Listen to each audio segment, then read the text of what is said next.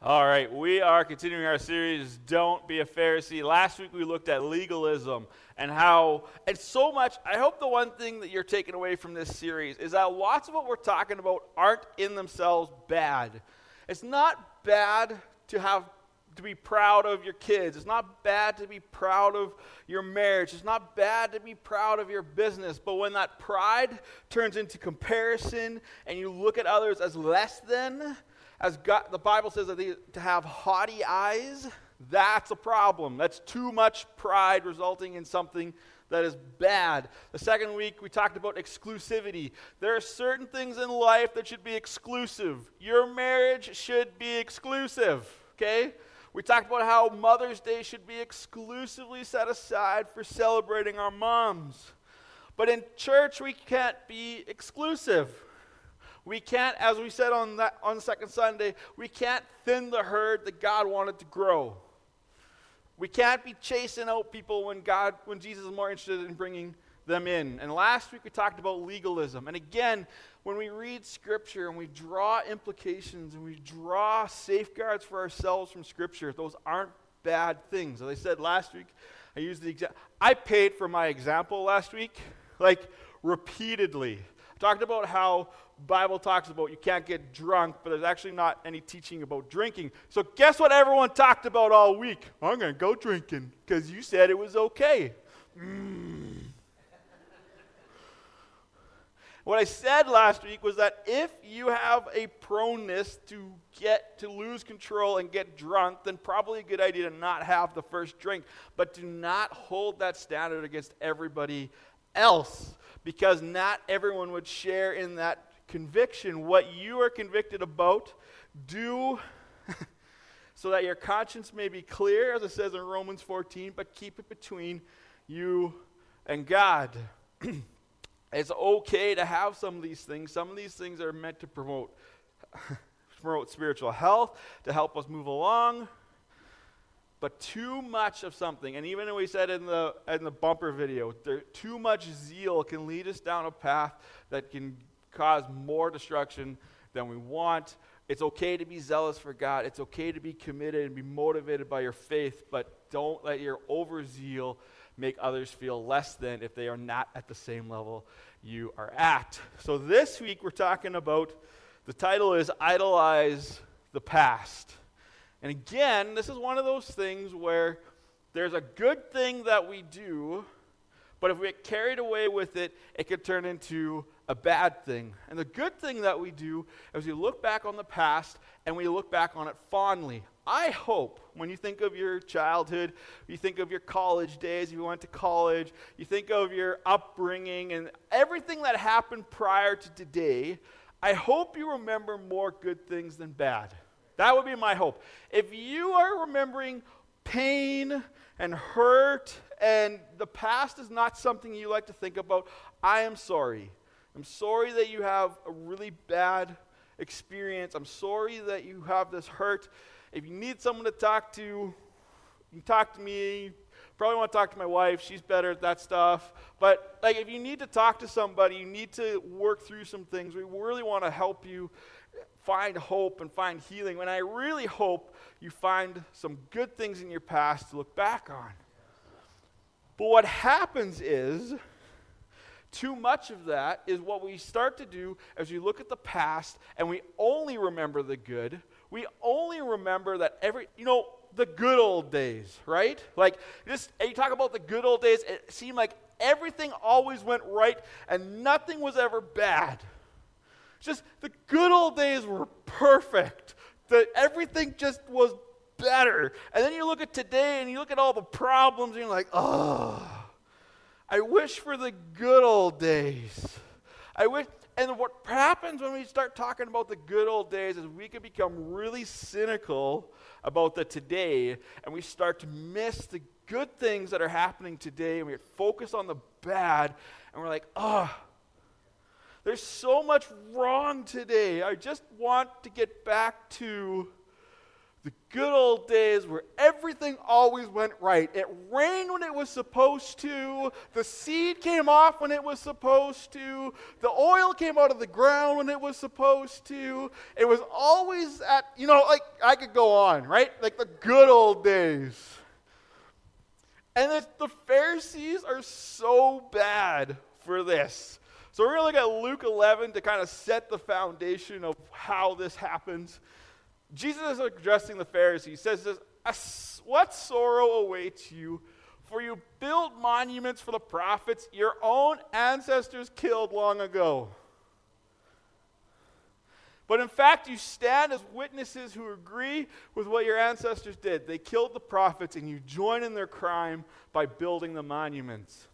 This is what God is in his wisdom said about you I will send prophets and apostles to them, but they will kill some and persecute others. As a result, this generation will be held responsible for the murder of all God's prophets from the creation of the world.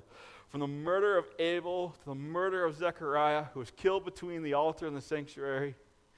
Yes, it will certainly be charged against this generation. What the Pharisees were doing, where they were remembering the prophets, they're like, "Oh, the prophets were so good. The prophets were so amazing," and they almost start like talking about as if the prophets like lived good long days and they they enjoyed their life and they lived at peace with Israel. And they're like, you know, and then they're reminded, but yeah, but the leaders at the time killed them.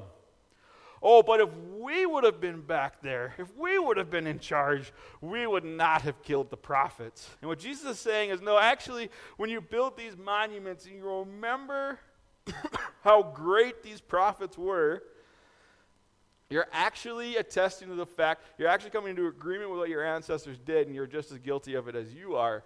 And newsflash, how many times when we read through Scripture, and I keep talking about we, I'm going to talk about Pharisees because there's no Pharisees in one church, right? There's none. Not a single one. I'm glad you all laughed at that. What a Pharisee will do, I totally lost my train of thought there. Shoot. Anyways, couldn't have been that important if I forgot. Uh, so, full disclosure, I'm just going to be really transparent with you. I opened my tablet this morning, and all my notes are gone. So, I am just flying off the cuff this morning, okay? for better, for worse, hopefully the slides help me get through where I need to go. Just whatever happens, I'm either really sorry or I'm, you're welcome. I, know it's going to go either way at this point. Uh, the one thing that, oh man, the one thing that I have noticed as I go through all of this is how much I am aligned with Pharisees. Oh, that's where I was going. Thank you. Light bulb. We, Pharisees will read through the Gospels and be like, I can't believe they killed Jesus. I can't believe they wouldn't listen. I can't believe that they would do all these horrible things to Jesus. I'm so glad I'm not a Pharisee. And so often, we are more like the Pharisees than we would like to admit. Because how often do we read through Scripture and we read something that challenges us and pushes us to something uncomfortable, and we maybe just glaze over it until we get to a Scripture that makes us feel good about ourselves? And we look at the Pharisees and we're like, how could you possibly have done this? And the one thing that has come apparent in my life, I'll throw myself under the bus, is as I've been going through this, is how often I'm more like the Pharisees than I would like care to admit. I know it's shocking. I'm not perfect. I know that like shocks all of you, especially my wife. She's just like, "What? He's got issues?" Like it just Why is my mother-in-law laughing the loudest? I just don't understand what is happening here. We are more like, yeah, she's like, yeah. I heard that.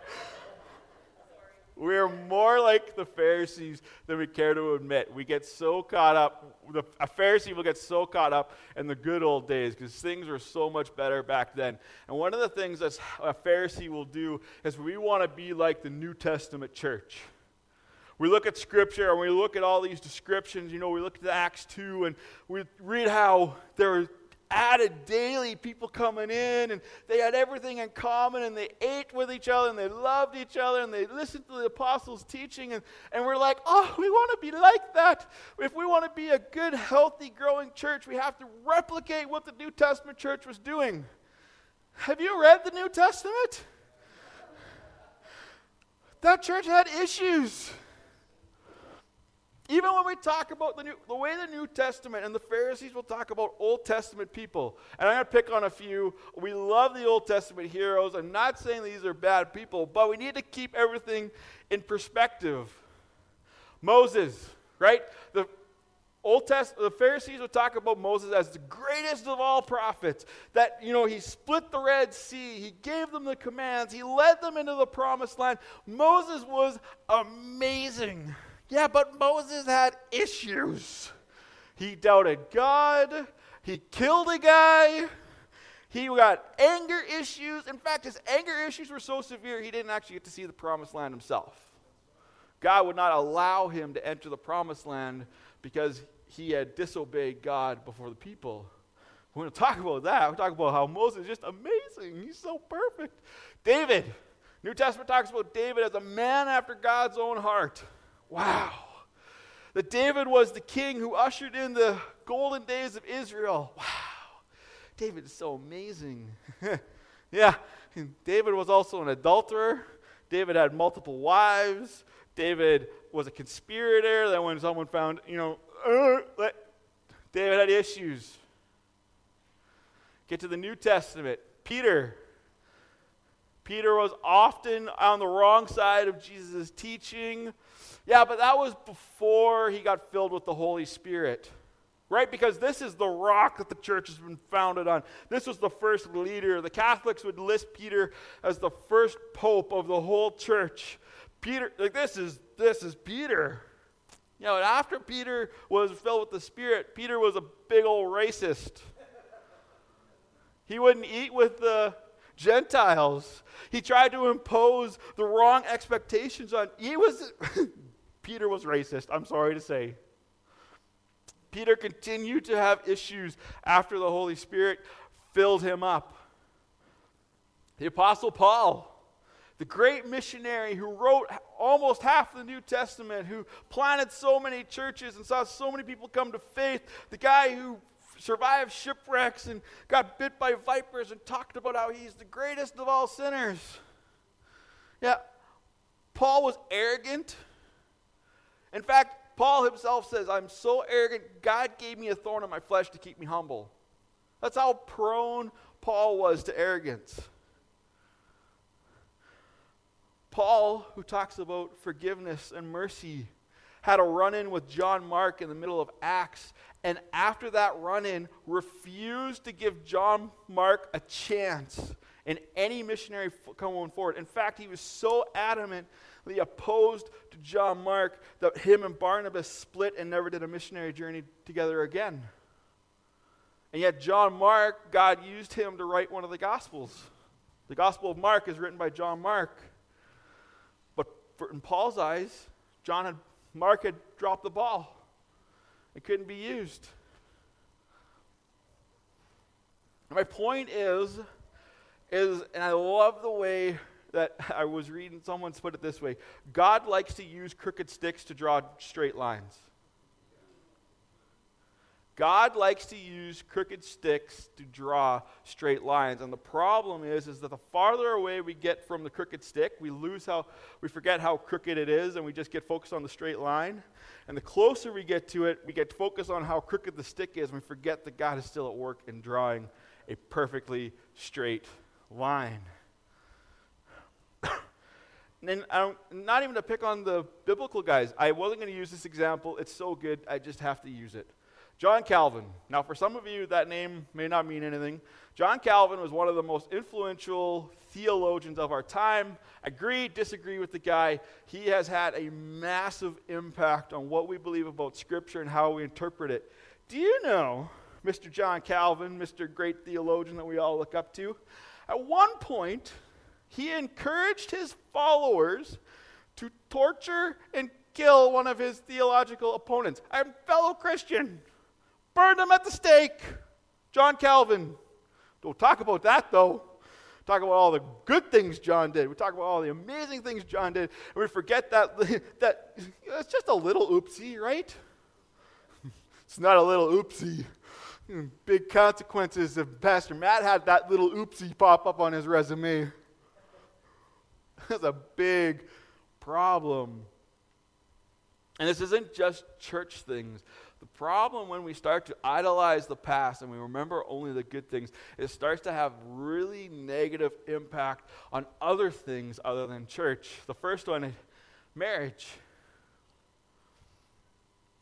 This morning I prayed for the marriages that are going through rough patches because what can happen is when your marriage is going through a rough patch, never fails that a spiritual enemy will bring someone from the past that you had feelings for, and all of a sudden you just remember all the good times you had for this person. You remember all the good feelings you had with this person, and all of a sudden there's a connection made and there's conversations being had, and you're losing sight. And the problem is, we start to forget why it never worked out in the first place.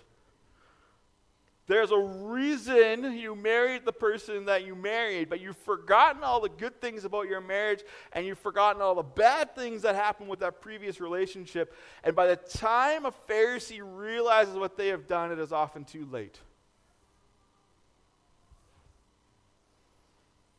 By the time a Pharisee realizes and remembers why it didn't work the first time, is often too late your job. How many times have we moved locations and got plugged in at a new job and we're so excited and the boss says something bad and you go through some friction with a fellow employee and all of a sudden it's like, oh, I remember that other job. My previous job was so good. I love my old boss. Man, this one sucks. I hate where I am. I hate everything that's going on. Yeah, but there's a reason you left the previous job.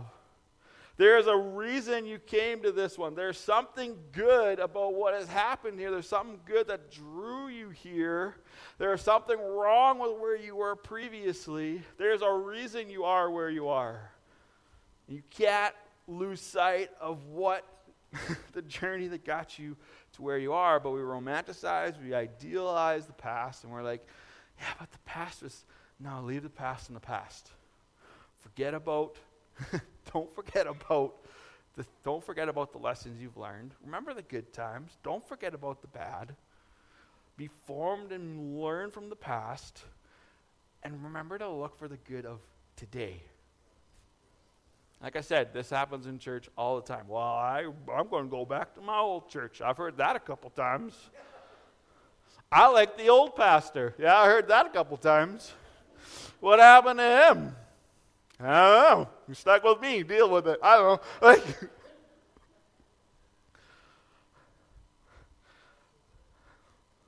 Mitch hears that all the time. I remember the old youth pastor. Yeah. I honestly try. okay, full disclosure. This has been really convicting for me because I feel guilty all the times that I was like, oh, when I started the youth center. Yeah, I had issues when I when I started the youth center. I chased off three quarters of my volunteer team within a month. I had issues, but we don't talk about. Anyways, I'm just gonna get that slide off. Okay. Uh, a Pharisee will so often look back and just look at all. We call it looking through with rose-colored lenses. Just, oh, everything in the past was so amazing. We just love the past so much. And today, you do it with culture, you do it with generations. The older generation will often look down at a younger generation and be like, oh, you're so lazy. When I was your age, I'd started four companies already. The kid's four. There's no way you pulled that off. But we do that. Every generation does it to the generation that comes up behind it. Oh, oh, the future does not look good because the generation coming is so. No, it has your generation had issues too. I'm sorry to break it to you, just your, your issues were different. So what? I always love getting to this point. We talk about like what the Pharisees do, and so so so what? So what do we do with this? What do we do with this information? How do we prevent ourselves from looking at the past with these idealized, rose-colored lenses? and I always t- give you the most extreme circumstance, right? So do we look back at the past and only remember all the bad? No, that's depressing. Don't do that. There's good things that happen in the past. There's things to celebrate in the past you can't overlook. But there's lessons to learn from the past. There's problems that, there's things that arose and things that you get smarter and wiser from. You have to stay mindful of those things.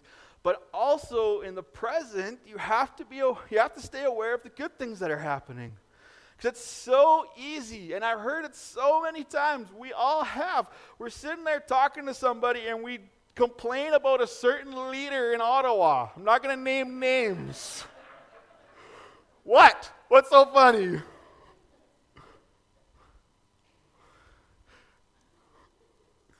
Oh, and what do we do? The guy before him was so good. Newsflash, I know a bunch of us, a bunch of conservatives, but the previous guy had issues too. Oh, but we forget. Yeah, but he did so much. Yeah, he did a lot of good. I'm not going to argue with that, but he had issues. Every leader makes mistakes. Every person, every church, everybody makes mistakes. And we can either choose to dwell on the bad and be cynical and be destructive and cause pain, or we can pause and we're like, yeah, there's some good things happening in our world right now. There's some good things happening in our community. There's some good things happening in our country. so does that mean like we just focus on the good? We just we just adjust the rose-colored lenses and just look at the good things that are happening, ignore the bad, ignore the wrongs, ignore the injustices? Absolutely not. We have to be able to stand our ground. We, all, we have to be able to stand for truth, but there's a right way to stand for truth and a wrong way to stand for truth. And we're going to look at the Apostle Paul. I said earlier, if you ever think that we need to get back to the way the church was in the New Testament, read the New Testament. It had issues. And we're going to look at the First Corinthians, the first letter Paul wrote. The Corinthian church, we draw so much good from this letter, but if you take from account what is going on. There's a lot of messed up things happening in the Corinthian church. It was so bad, Paul had to write four letters. We only have two in Scripture, but Paul wrote four letters to these guys. Smarten up. But Paul doesn't come out of the gate in his letter swinging and knocking them down and being critical and being cynical.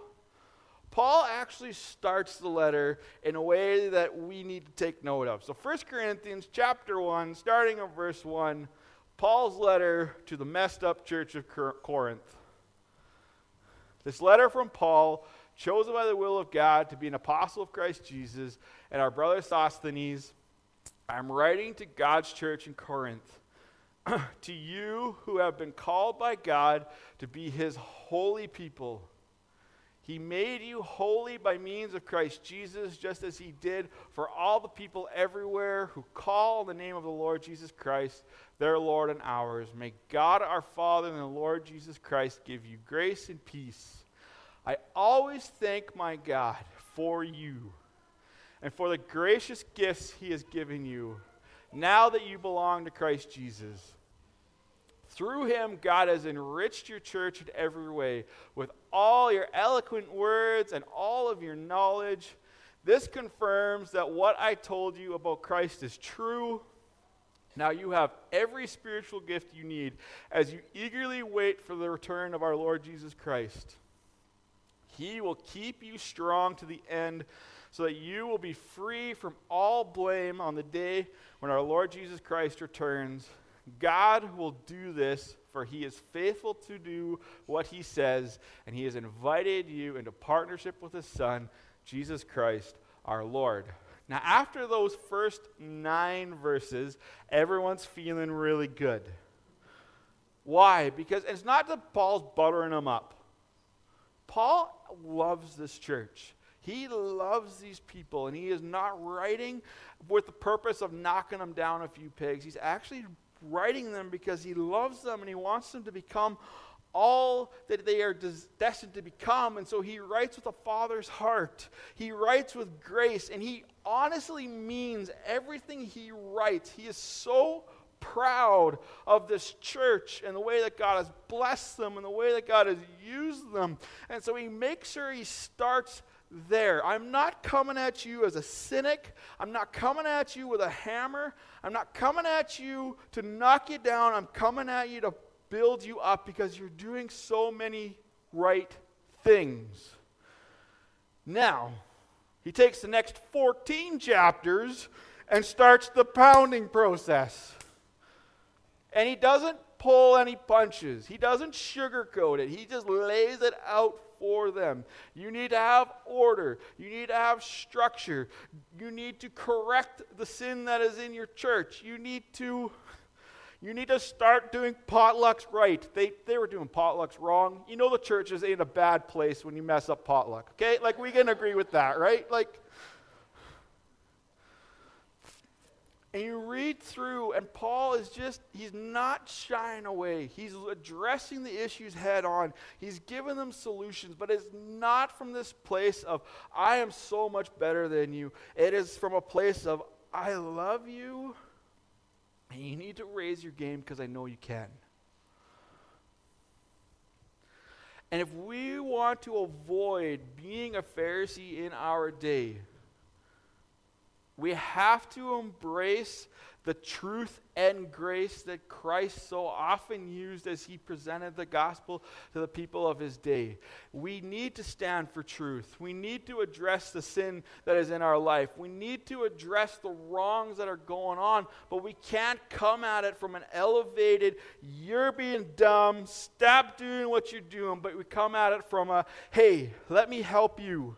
Let me pick you up. Let me walk with you. Let me help you because you can do so much better. Because I believe in you and God believes in you and He loves you and forgives you and He wants what's best for you. It's so easy when we're addressing the injustices and we're addressing the wrongs of our day to come at it with a hammer. I'm going to make this right. And all we do is cause more pain. All we do is cause more injuries. We cause more wrongs. We don't actually get anything. We don't we just we're further away from the goal than when we started.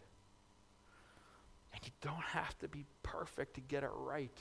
I started with this, I'm going to close with this. God uses crooked sticks to draw straight lines. Even in the midst of the mess and everything, all the perceived wrongs and all the injustices that are happening, believe it or not, God's will is still being accomplished. God's Spirit is still on the move, and revelation and all the end of world stuff that we read about in Scripture is still going to happen. We haven't messed that up. We're not that good.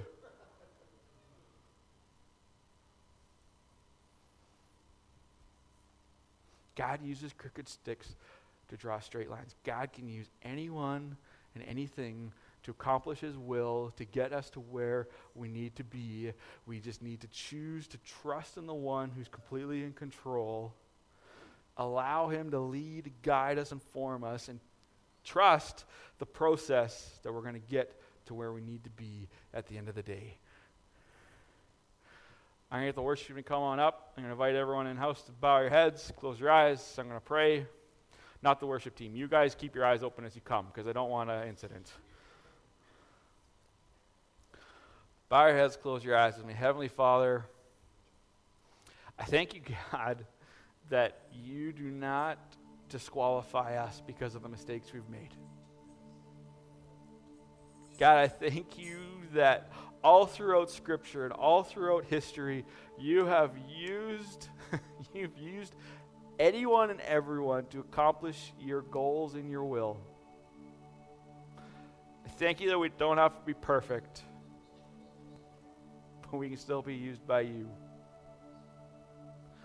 God, I pray that as your people are, we would be aware of the things going on in our world, that we would be set on righting wrongs and standing up for injustice and standing up for truth, but we would do it not not as judge, jury, and executioner, but as a brother and a sister, as a loving father and a loving mother. We come at it not that I am better and I'm above all of this, but we're all in this together and we're going to get through all this together and we're going to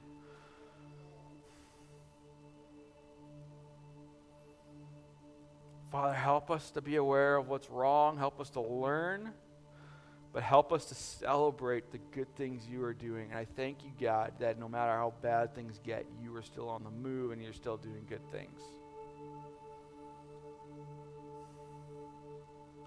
I thank you, God, that you still speak. I thank you that you lead and guide us and transform us into the men and women you have called us to be. Speak to us as we close. Pray this in your mighty name, Lord Jesus. Amen.